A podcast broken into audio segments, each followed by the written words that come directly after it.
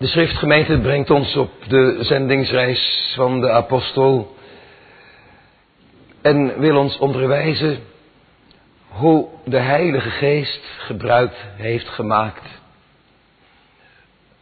van de dingen in het rijk van de natuur om de mensen te brengen bij de schriftuur, het woord van God. En als we de instructie daarvan een stukje uit de Nederlandse geloofsbelijdenis hebben gelezen, dan weet u dat de beleidenis even een ander accent heeft dan onze catechismus. Natuurlijk, het gaat altijd over het woord van God. Maar de catechismus is vooral, jongens en meisjes, bedoeld zoals je op de catechisatie krijgt, de leer van de kerk, dat je tot bekering mag komen. Maar de mensen die niet in de kerk komen, moeten toch ook van de Heeren horen. Uw onbekeerde buren, of misschien de collega's op het werk, de mensen die u ontmoet, bejaardenhuis, of die zomaar in contact met u komen als u ze aanspreekt, omdat er bijzondere dingen in het dagelijks leven geschied zijn. Om dan die gelegenheid die God u geeft, om te gebruiken zoals de beleidenis van het geloof, de Nederlandse geloofsbelijdenis dat doet. Om een woord van mensen die buiten zijn, in de wereld zijn. Dat was toch in eerste instantie de bedoeling van de Nederlandse geloofsbelijdenis. Ja, zegt iemand, maar dat was toch grotendeels wel een tijd waar de meeste mensen nog wel een Bijbel hadden. En in onze tijd van het zogenaamde postmodernisme zijn er zoveel die niet eens meer weten of er nog wel een God is. 1 miljoen Nederlanders en 14 die dus helemaal geen Bijbel hebben. En toch, gemeente mogen we, al is dan de tijd enigszins anders dan 1561, toen deze beleidens was opgesteld en door de kerk van de reformatie is aanvaard.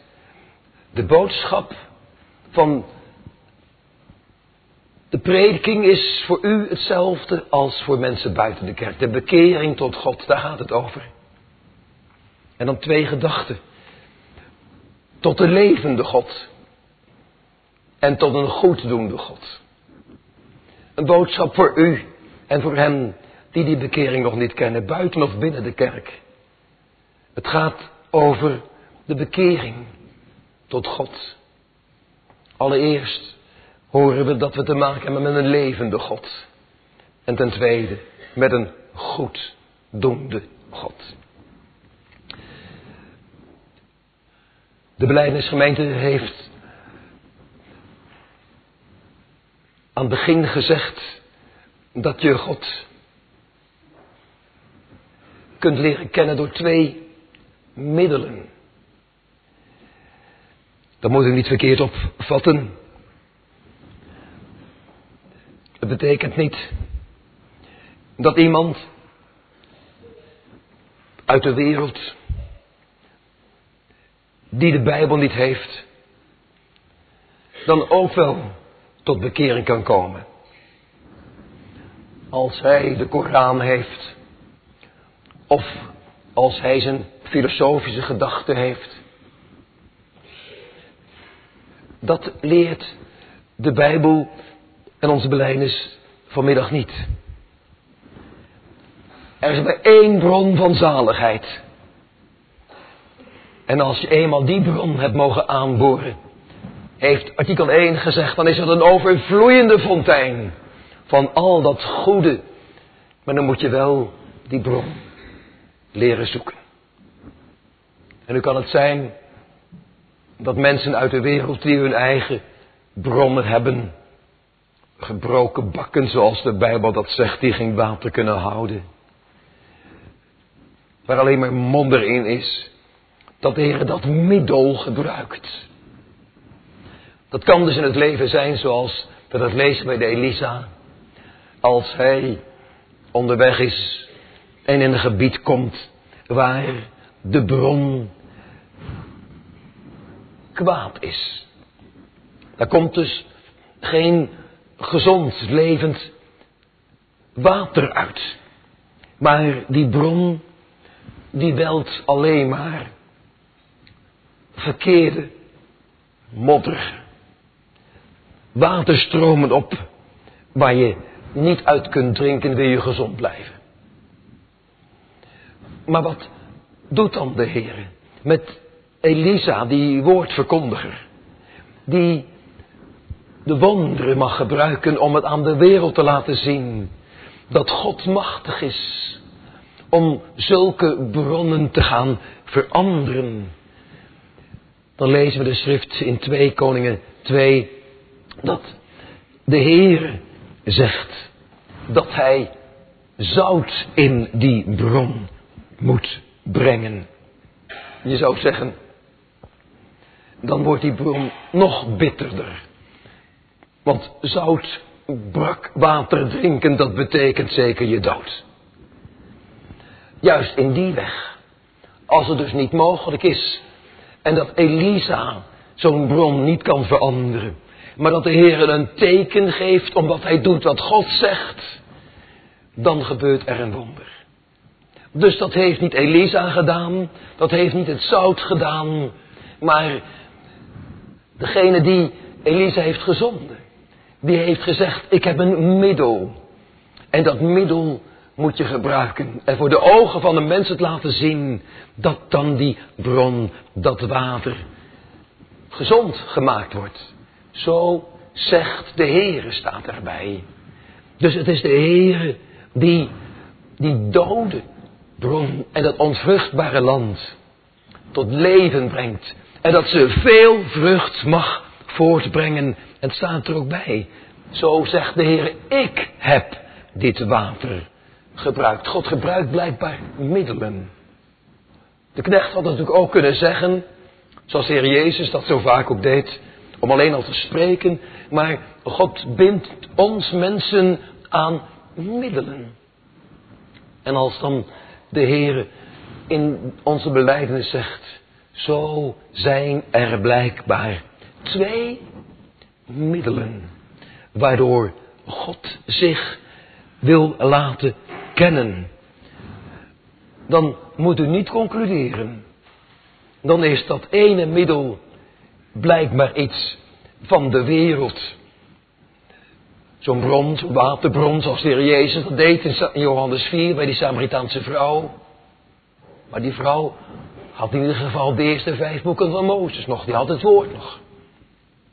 U moet dus niet zonder meer zeggen, je kunt al die dingen in de wereld zonder meer gebruiken. Nee, wanneer God dat gebruikt, dan wil Hij niet zonder meer uit de natuur zeggen, u kunt uit de natuur God leren kennen.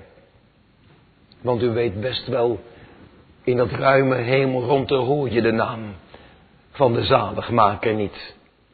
Die naam van de Heer Jezus, die kun je alleen leren kennen uit de schrift en dat is wat de Bijbel ons wel wil leren. Er zit wel onderscheid. Laat het waar zijn dat God de natuur geschapen heeft. Maar het is niet zo dat je vanuit de dingen van beneden kunt oordelen over de dingen die boven zijn. Dat zegt het ongeloof. En als dan de wereld zegt, ik ben toch maar een mens, wie zegt mij dat er een God is? Waar is God? Dan mag u zeggen, gemeente, die God is in de hemel. En u bent op de aarde. U bent wel door God geschapen.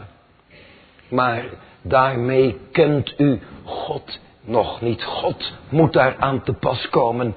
Ja, wat onze tekst zegt. God wil dat middel gebruiken om u te bekeren. Maar toch, onze beleiden zegt dat er dus niet twee afzonderlijke bronnen zijn dat een wereldling ook wel kan zalig worden. Al heeft hij nog nooit van de Bijbel gehoord. En al heb je dat probleem met de mensen die op de zendingsterreinen hebben geleefd en God niet kennen uit de schrift dan moeten we te meer ervoor zorgen.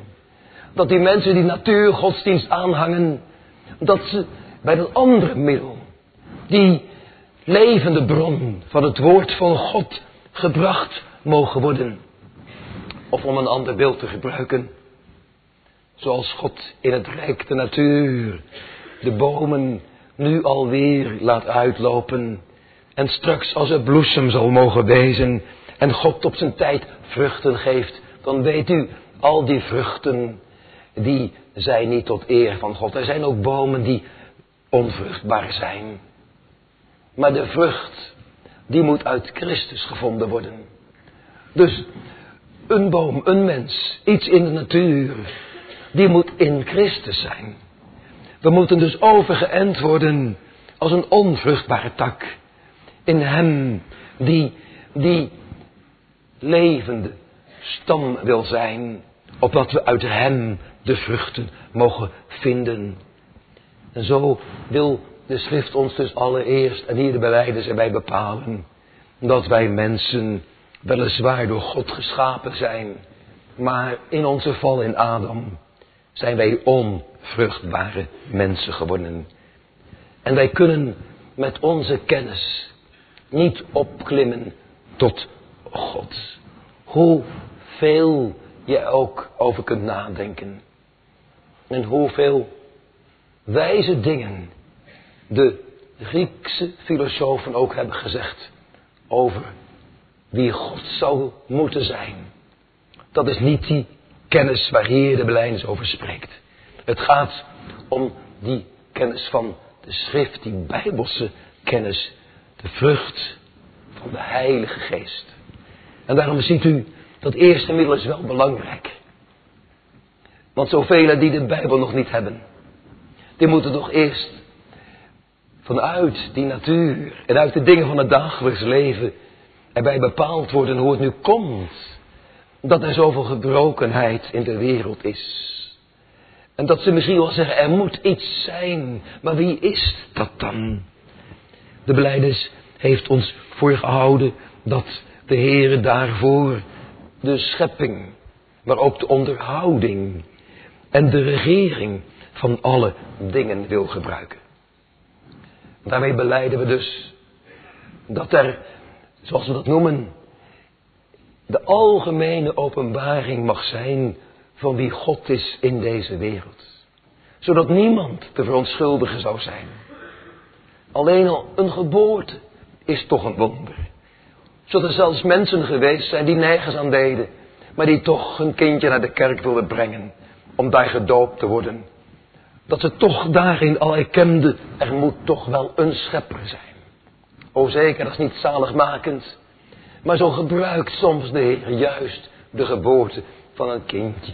Om daar ook jonge ouders in de kerk te leren. Maar nu zijn wij in zonden ontvangen. We moeten opnieuw geboren worden. Dat is wat de schepping ons leert. En dat wij met onze kinderen aan allerhande ellendigheid onderworpen zijn. God geeft ons wel het aardse leven. Maar de Heer wil ons het eeuwige, het onvergankelijke leven geven uit Hem. En daarvoor geeft dan de Heer middelen. Levensmiddelen, voedingsmiddelen. Maar ook genademiddelen. Het woord en de sacramenten. De Heer geeft ons om niet alleen het aardse leven te onderhouden.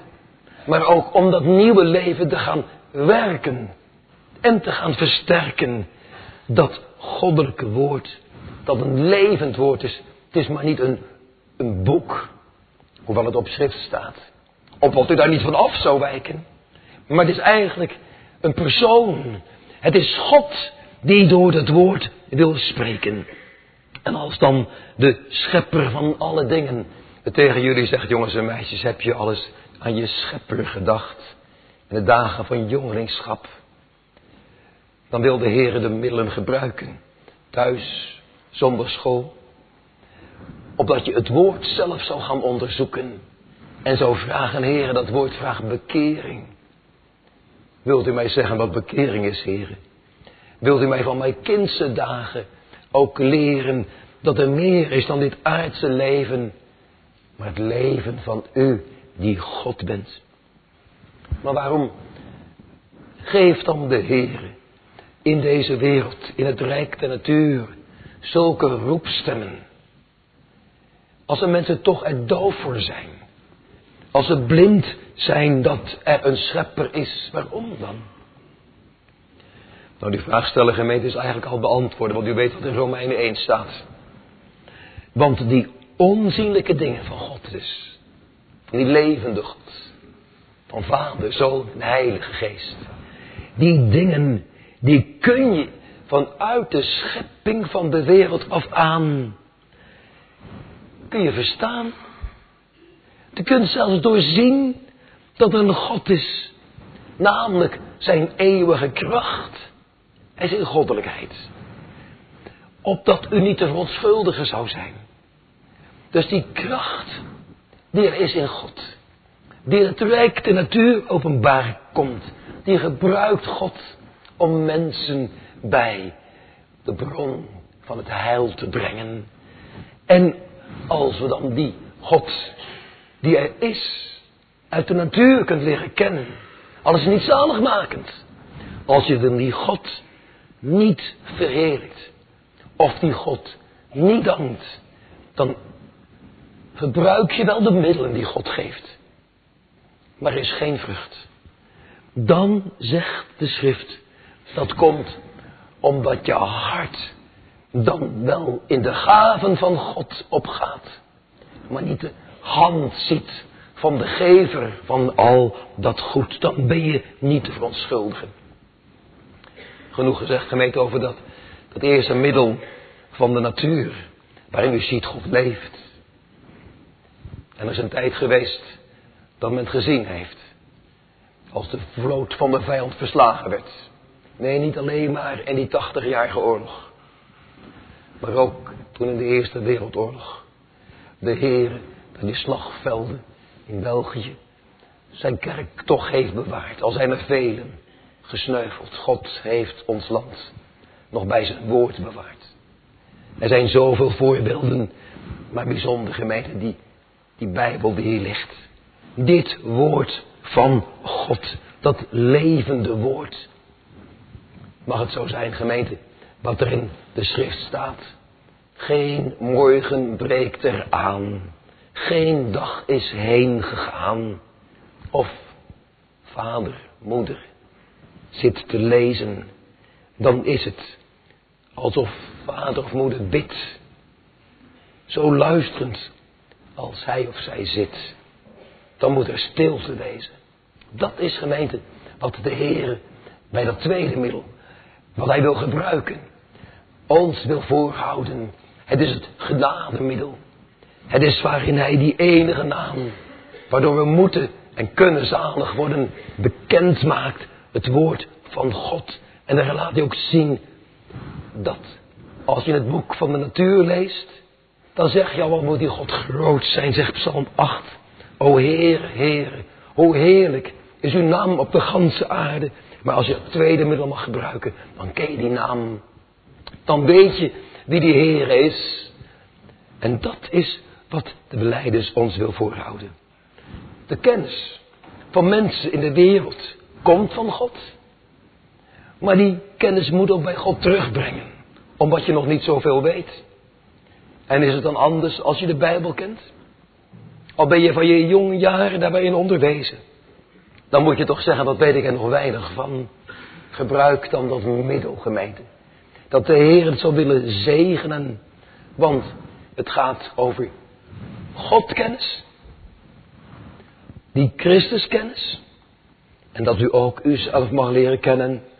Zoals het woord het zegt. Je het in de wereld ziet. Ellende, droefenis. Buiten God. Maar in Christus is er leven. En als je zo als een arme zondaar die zalig maken mag leren kennen, dan is dat het verschil van kennis. Kwalitatief. Dus niet gemeten de hoeveelheid kennis. Je kunt een professor zijn, je kunt je theorie hebben hoe de wereld is ontstaan. En die kennis is niet zaligmakend. En je kunt misschien maar heel weinig kennis van de schrift en van God en van Christus en van jezelf hebben. Maar als het die ware kennis mag zijn, dan zal de Heere laten zien. Het komt bij mij. En het verbindt aan mij. Ik zal niet laten varen het werk van mijn handen. En nu moet u voor uzelf, om dat onderzoeken eens onderscheiden. Wat is nu de ingeschapen kennis? Zoals we het allemaal hebben meegekregen bij onze geboorte. En wat is nu die verkregen kennis? Dan zeg het maar eens zo gemeente, het is maar niet dat er een tekst in je aandacht schiet. Een voorkomende waarheid. Maar dat het echt, wat we dan al eens zeiden, zo'n indalende waarheid is. Dat je zegt, dit komt bij God van, dat heb ik niet zelf gezocht. Het is het woord des Heren. Het is nieuw. Het is anders dan voor die tijd. Dit is een woord met kracht. Zeker. Die ingeschapen kennis die God geeft, is ook een middel dat God gebruikt. Dat je dagelijks weer nodig hebt en bidt voor je eten. Vraagt om kracht om je dagelijks werk te mogen doen. Maar het gebed wat Christus geleerd heeft, gaat er toch vooral om dat God verheerlijkt wordt. En dat we Hem mogen kennen. Dat is die bijzondere kennis. En tegen die achtergrond werd dit ook gezegd, gemeente. Want u weet wellicht in de tijd van Guido de Bren. Was het niet alleen maar vanuit de Roomse kerk, waar men eigenlijk geen Bijbel meer had. Maar was ook een andere uiterste. Er waren overgeestelijke mensen. Die dat onder die prediking niet konden uithouden. Van een arme zondaar. De zonden zijn toch vergeven. We moeten meer van het overwinningsleven horen. En wat het heilig leven met Christus is. Wij hebben in ieder geval de geest. Wij zijn vrijmoedig. En tegen die achtergrond wordt gezegd. Toetst wel of die kennis die u meent te hebben, of het de kennis van de schrift is. En of God in dat woord tot u gesproken heeft. Niet zo algemeen, maar in uw situatie tot u gesproken heeft, zodat er bekering kwam. En dat ontbrak. Met name bij hen van de wereld die de Bijbel en God eigenlijk niet nodig hadden. Ze gingen toch naar de kerk. Ze deden toch een plicht. Maar dat ontbrak ook helaas aan die andere zijde. We zijn toch bekeerd. En in Christus zijn we toch gestorven. Wat spreek je nu in een afsterven van de oude mens? Alle dingen zijn nieuw geworden. Wat spreek je over een hartelijke droefheid en leedwezen en haat en vlieden van de zonde? Maar de beleiding zegt dat wel, gemeente. En als we dat deze uren u ook voorleggen, dan zien we in onze tijd, zoals we het noemden van dat postmodernisme, is er niet alleen maar een kloof tussen de kerk en de wereld gekomen. Want die wereld die de Bijbel niet eens meer begrijpt, niet meer wil onderzoeken. Maar het is erger gemeente. De wereld zit in het, de modder. De modder, dat is een typering van onze tijd, van het postmodernisme. Ieder mag geloven wat hij of zij gelooft. Maar als u dan maar niet dat geloof van de Bijbel aan mij wil opdringen, houd dat geloof maar voor uzelf. Ik geloof dat ik zelf God ben. Ziet u hoe groot gevaar het is als je de bronnen van het leven bij jezelf zult zoeken, want die zijn straks leeg. Maar dat woord van de Heer, van de levende God, dat is zo'n onuitputtelijke bron van al het heil wat er is te krijgen bij de Heer. En daarom mogen we op grond van de schrift de psalmen tot ons eigen maken. Maar ook wat Job op een dichtelijke wijze heeft gezegd, terwijl hij te midden van de ellende heeft gezeten. En dat is toch dat de aarde ons leert wie God is. Het is toch een God, de hand des Heren, die dat kwade bij Job heeft beschikt. En toch de naam des Heren zijn geloofd. Ik begrijp Gods weg niet. Maar toch, de Heer doet het goed. Want God die het leven heeft gegeven, die het leven neemt, de Heer heeft zijn wijze raad in het woord troost. En mag dat er zijn, gemeente. dat de Heer Jezus het zelf heeft gezegd. Dan is dat het eeuwige leven uit het woord. Dat u die God mag kennen. En de Heer Jezus mag leren kennen. De enige prachtige God. Die God heeft gezonden. Wel nu, als we dat dan naast en uit de schrift mogen zeggen dat u de apostel heeft gezien op de zendingsreis. Deed hij op dezelfde manier. Hij die de Bijbel kende en bij de Joden in de synagoge was geweest, in Iconium. Het blijkt toen het ging over de zaligmakende kennis, om het beleven van een arme zondaar en een rijke Christus. Toen kwam die vijandschap. Dat ging tegen hun werken in. Toen hebben ze getracht, de apostel, met Barnabas te verdrijven. En ze zijn zo wijs geweest om dan maar naar een andere plaats te gaan. Vanuit de synagoge de wereld in. Toen zijn ze gekomen in Lystra en Derbe. En daar hebben ze een man gezien, aan wie ze ook het woord hebben verkondigd. Dat die man niet alleen maar vanwege zijn verlamming graag genezen wilde worden. Maar dat hij een honger naar het woord had. Kun je altijd zien, gemeente. Want al zou die man niet genezen zijn geweest, dan had hij meer van het woord willen horen.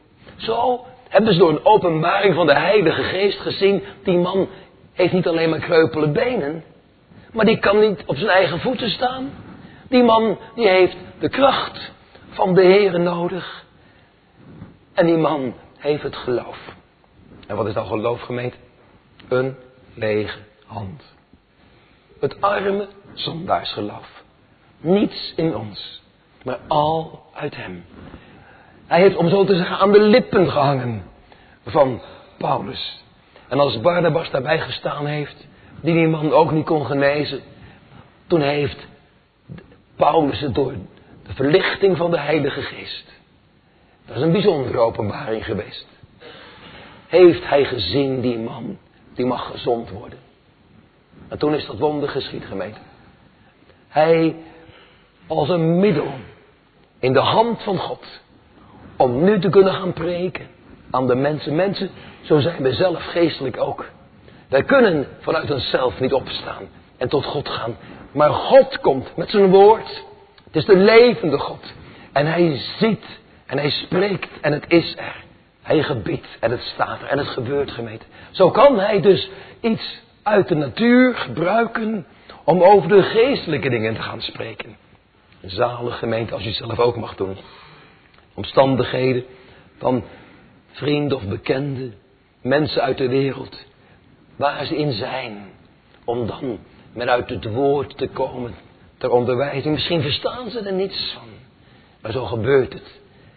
En als dan dat wonder is geschied en ze mogen spreken dat er een schepper van de hemel en van de aarde is, dan zijn die mensen zo uitzinnig geworden dat ze zeggen, het lijkt wel alsof nu de goden op de aarde gekomen zijn.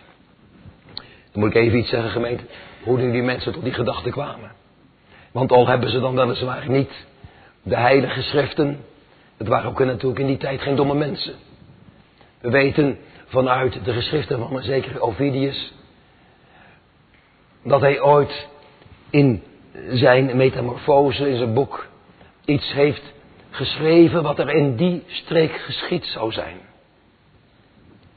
Hij verhaalt dan dat eens de goden, want ze hebben niet één God bij het heidendom, vele goden, dat de goden uit de hemel gekomen zijn.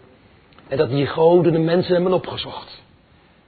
En toen bleek ook al dat in die heidense wereld niemand die goden wilde ontvangen. Alleen toen er twee arme mensen waren, een zekere Philemon en een zekere Baukis, dat die zeiden we hebben niets om aan u te geven. We hebben misschien iets wat we kunnen slachten. Maar komt in ieder geval in ons huis. En toen hebben vanuit dat Romeinse verhaal deze mensen een wens mogen doen. En die wens hebben ze gekregen. En al die andere mensen zijn ongezegend. Althans, zo gaat dan het verhaal. Begrijpt u dat ze nu, nu ze weer de krachten van de hemel zien, dat ze zeggen dat zal ons geen tweede keer geschieden. We zullen nu, de goden zijn neergedaald en hier wonder hebben verricht, zullen ze gaan vereren. En dan blijkt dat Paulus, omdat hij de sprekende God is, zogenaamd de God Mercurius of Hermes, werd aangezien. En dat Barnabas die zweeg, de God Zeus of Jupiter zou zijn geweest. En de apostel die wel de taal van de Bijbel kent. Het Hebreeuws, het Grieks. Maar hij heeft op dat moment aanvankelijk nog niet verstaan wat die mensen wilden gaan doen. Totdat hij ziet de middelen die ze aangrijpen. Als de priester in zijn tempel voor die stad binnenkomt en wil gaan offeren. Om aan hen offers te brengen. U weet, er is er maar één die geëerd mag worden. De enige levende God. En God staat het niet toe. Dat zelfs zijn dienaren geëerd zouden worden als hij. En daarom proberen ze als het eindelijk goed tot hen doordringt, dat ze hen overreden om dat niet te doen. Ziet u dus dat God zelf, door middel van zijn dienaren, die middelen gebruikt, mensen die op een bijzondere wijze doen, maar mensen die, die beter worden. Want God werkt nog. Dat God dan dat gebruikt om over de zaken van zijn eeuwig koninkrijk te gaan spreken. Of zien we dat niet, gemeente? Hebt u daar zelf, al hebt u nog geen sprake van een bijzondere genezing. Of al kunt u niet direct zeggen gebedsverhoring te kennen. Of vereren de mensen u misschien niet omdat u naar de kerk gaat en in hun ogen beter bent. Hebt u dan niet genoeg gelegenheden om te spreken al het goed komt van God. En al dat kwaad, dat komt bij ons mensen vandaan. U moet niet God de schuld geven. Maar het is vanwege onze zonde. We hebben daarvan gezongen gemeente Psalm 19. Dat dan Gods wet, Gods woord, als dat mag komen, spreekt van bekering en u weet dat betekent dat er andere gedachten aankomen. Maar ook afwenden van de zonde. Dat is dat nieuwe leven. Die hartelijke vreugde die er mag zijn. Dat roemen in God, in Christus. Maar daar kunt u toch over spreken als er over het weer wordt gesproken. Morgen misschien wel weer op het werk. Bijzondere zondag gaat. Zal het enige gemeente dat we van de zon hebben mogen genieten. Maar dat u de gelegenheid krijgt om het voor te houden. Best opmerkelijk. Welke winter we hebben gehad. Vroege voorjaar. Calvijn die zegt daarvan, daaruit zie je dus al dat er een voorzienigheid is. Niet dat er een natuur is die alles regelt. Want dan zou het elk jaar precies hetzelfde gaan. Maar dat de Heer dat geeft. En dan kunt u spreken niet alleen maar over de spijzen die vergaat, over het eten en drinken wat je krijgt. Maar dat de Heer op deze zondag, als er honger was, voedsel voor uw ziel had.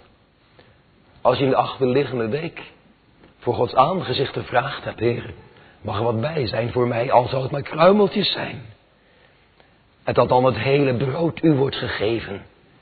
En dat het hemelse manna, als u er hebt van geproefd, dan zou je het ook graag aan iemand anders willen doorgeven. Met alle gebrek misschien. Maar om het voor te houden wie de Heer is. Want God gebruikt middelen om mensen tot bekering geloof te brengen. God gebruikt je studie om je examen straks te doen. En God geeft een landman de opdracht om te zaaien. En als je niet zaait, dan zul je ook niet oogsten. Zo wil de Heer dat zaad van de wedergeboorte gebruiken, opdat u een middel in de hand van de Heer mag zijn om het door te geven. En wat de Heer dan geeft, gemeente, als je het eerst hebt ontvangen, heb je het alleen maar door te geven. Want God regeert alle dingen. Niet alleen het mooie, maar ook als er door tegenspoed zou zijn. Dat is niet het noodlot die alles regeert. Als er vragen bij de mensen komen, als er dan een God is, waarom komen dan die verschrikkelijke ziekten? Dat u dan mag gaan spreken. Dat u zelf weet dat u de oorzaak bent van al die ellende. En dat de ander ook liet zien dat je dan mag gaan vragen of God het anders wil geven. Dat je gaat bidden. De nood wil immers toch tot het gebed brengen. En in het gebed wil de Heilige Geest gaan leren bidden. Kijk, dan kan Jona het zeggen, gemeente. Die toch door God geroepen was. Om het volk te roepen tot bekering, die heidenen. En hij deed het niet. Hij wilde zichzelf alleen maar de schaduw van die boom tegen de hitte van die zon beschermen. Maar hij beleidt het wel. Ik wist dat gij een genadig en een barmhartig God zijt, langmoedig en groot van goede tierenheid en berouw hebbende over het kwaad. En Nineveh, die grote stad, daar kwam bekering. Ziet u dus dat God de middelen gebruikt vanuit de natuur en de boodschap wil zegenen als u dat mag brengen. Dan staat er wel bij, zegt u, ja, maar dat is voor onze ogen als een schoon, een mooi boek. Maar als je ogen dan nog blind zijn, als je de Bijbel niet goed verstaat, hoe zal ik dan God uit die Bijbel leren kennen en aan andere mensen mogen voorhouden? Ik begrijp sommige gedeelten uit de Bijbel niet eens. Laat staan dat ik dat dan aan andere mensen moet duidelijk maken. Dat is waar gemeente, dat heeft de apostel zelf al gezegd. Er zijn dingen in die zwaar zijn om te verstaan. Maar hier wordt wel gezegd dat dat letters zijn die als je die gaat lezen, dat dan toch, al versta je alles niet, je daar die goddelijke kracht van de Heer in mag zien. Dat lees je niet gemeente in de boeken van Herodotus of andere geschiedschrijvers. Dan lees je misschien wel een verwijzing naar de Heer Jezus. Maar daar lees je niet dat er nu een onzienlijke God is, die je kunt leren kennen, namelijk door die eeuwige kracht en goddelijkheid. Dat is nog wat anders, gemeente, dan dat je bidt en je krijgt gelijk verhoring. Dat was bij die man in Listeren wel bijzonder geweest. Die was genezen. Maar dan zegt de apostel niet dat voortaan nu alle mensen in Listeren en die omgeving genezen zullen worden. Dus u kunt ook niet zonder meer met andere mensen spreken als je maar gelooft en als je goed bidt, dan krijg je wel je wens. Nee, bidden is juist je nood en ellendigheid voor God uitspreken, maar wel met die nood naar God toe gaan en weten dat God vrij is, maar God niet vrij te kunnen laten, hem aan te hangen, te smeken dat u krijgt wat u ontbreekt. En dan staat er dat dan de Heer niet altijd de lichamen vervult, maar de harten vervult met vrolijkheid. En dat is wat de apostel hier ook wil voorhouden. Er is spijs voor je ziel, voor je hart. Er is een vreugde in je hart te ontvangen. In de grootste smarten, als je die levende, die goeddoende, die overvloeiende fontein, die we God mogen noemen, als je die mag leren kennen. Maar u weet wel, gemeente, de hoge bergen, die zijn meestal onvruchtbaar. En de grote, die hebben weinig vrucht. Maar de regen van de geest stroomt immers naar de diepte. En dat is de plaats waar je mensen mag opzoeken. En waar u zelf zou mogen zijn. Op die plaats, op je knieën voor God. Dat dan de Heer dat wil gebruiken om mensen te brengen in die omstandigheden waar ze zijn. Die God voor zulke mensen wil zijn. Dat is de bedoeling van de schrift. En dan mag u vanuit de dingen van de natuur gaan spreken over de schriftuur. Dan hebt u ook de schrift nodig. Dat is de bril waarmee je de natuur kunt lezen. En anders kan je niet verstaan waarom de bloemen, als ze geen wortel meer hebben, afsterven. Dan kun je het verstaan dat de zon, diezelfde goede zon van die goeddoende God, bepaalde plaatsen van deze aarde met haar stralen verschroeit. Maar dat diezelfde warme stralen van God andere plaatsen in de wereld vruchtbaar maakt. En vruchtbare tijden geven. Dat komt al van God. En daarom, als dan al deze dingen in de schrift ons worden voorgehouden, dat we niet verontschuldigen zijn, maar dat we deze goede God mogen leren kennen. Klaarder en heerlijker. Uit zijn heilig en goddelijk woord. Dan zegt de apostel, na de maan, in de wijsheid van God, de wereld God niet heeft gekend, door die eigen wijsheid. Zo heeft het God behaagd om door de dwaasheid der prediking zalig te maken die geloven. En dat is dus de kerngemeente. Dat de dingen van het dagelijks leven ons bij het woord van God willen, maar ook moeten brengen. En daarom ook de vraag aan u. Als u God nog niet kent, niet zo persoonlijk kent in Christus. Als u niet dat geloof hebt, zoals die man daar in Lister. Dan kunt u dat geloof en die bekering tot God nog krijgen. Want er zijn zoveel dingen in het woord die misschien wel belangrijk zijn om samen te bestuderen. Maar er zijn enkele dingen die noodzakelijk zijn om getroost te mogen leven en te sterven. De Leiden zegt daarvan aan het slot, dat zijn dingen die tot Gods eer en tot zaligheid van de zijne zijn. En welke dingen zouden dat dan zijn, gemeente? Nou, als je naar Listeren kijkt, dan zie je helaas dat dat niet alle zaligmakende vrucht is geweest. Dat kan dus. Verslagen, maar geen pijn gevoeld. Uit en doorgeholpen, maar niet bij die milde fontein van al het heil gekomen. Maar als dat er nu mag zijn, dat, hoewel de toren van God over de goddeloosheid gaat en de ongerechtigheid van de mensen die dat woord van God ten onderhouden, die, woord, die waarheid van God, die heerlijkheid van die goeddoende God, die spreekt ons betere dingen dan van dit aardse leven. Dat aardse leven gaat voorbij met al haar begeerlijkheid. Maar die de wil van God moet doen en niet kan doen. Maar die die God wil leren kennen. Is op de beste plaats. Waar het woord mag zijn. Waar het volk van God mag zijn. Daar gaat hij ze onderwijzen. Door zijn woord. En door zijn geest. En dan met name dat wijzen van die bekering tot God. Waarom Christus moest sterven vanwege onze zonde. Waarom hij is opgestaan tot uw rechtvaardigmaking. En op grond daarvan roept hij tot bekering, tot een heilig leven met en voor God. Wel, dat zijn zaken gemeente waar nu de beleiders niet van spreekt.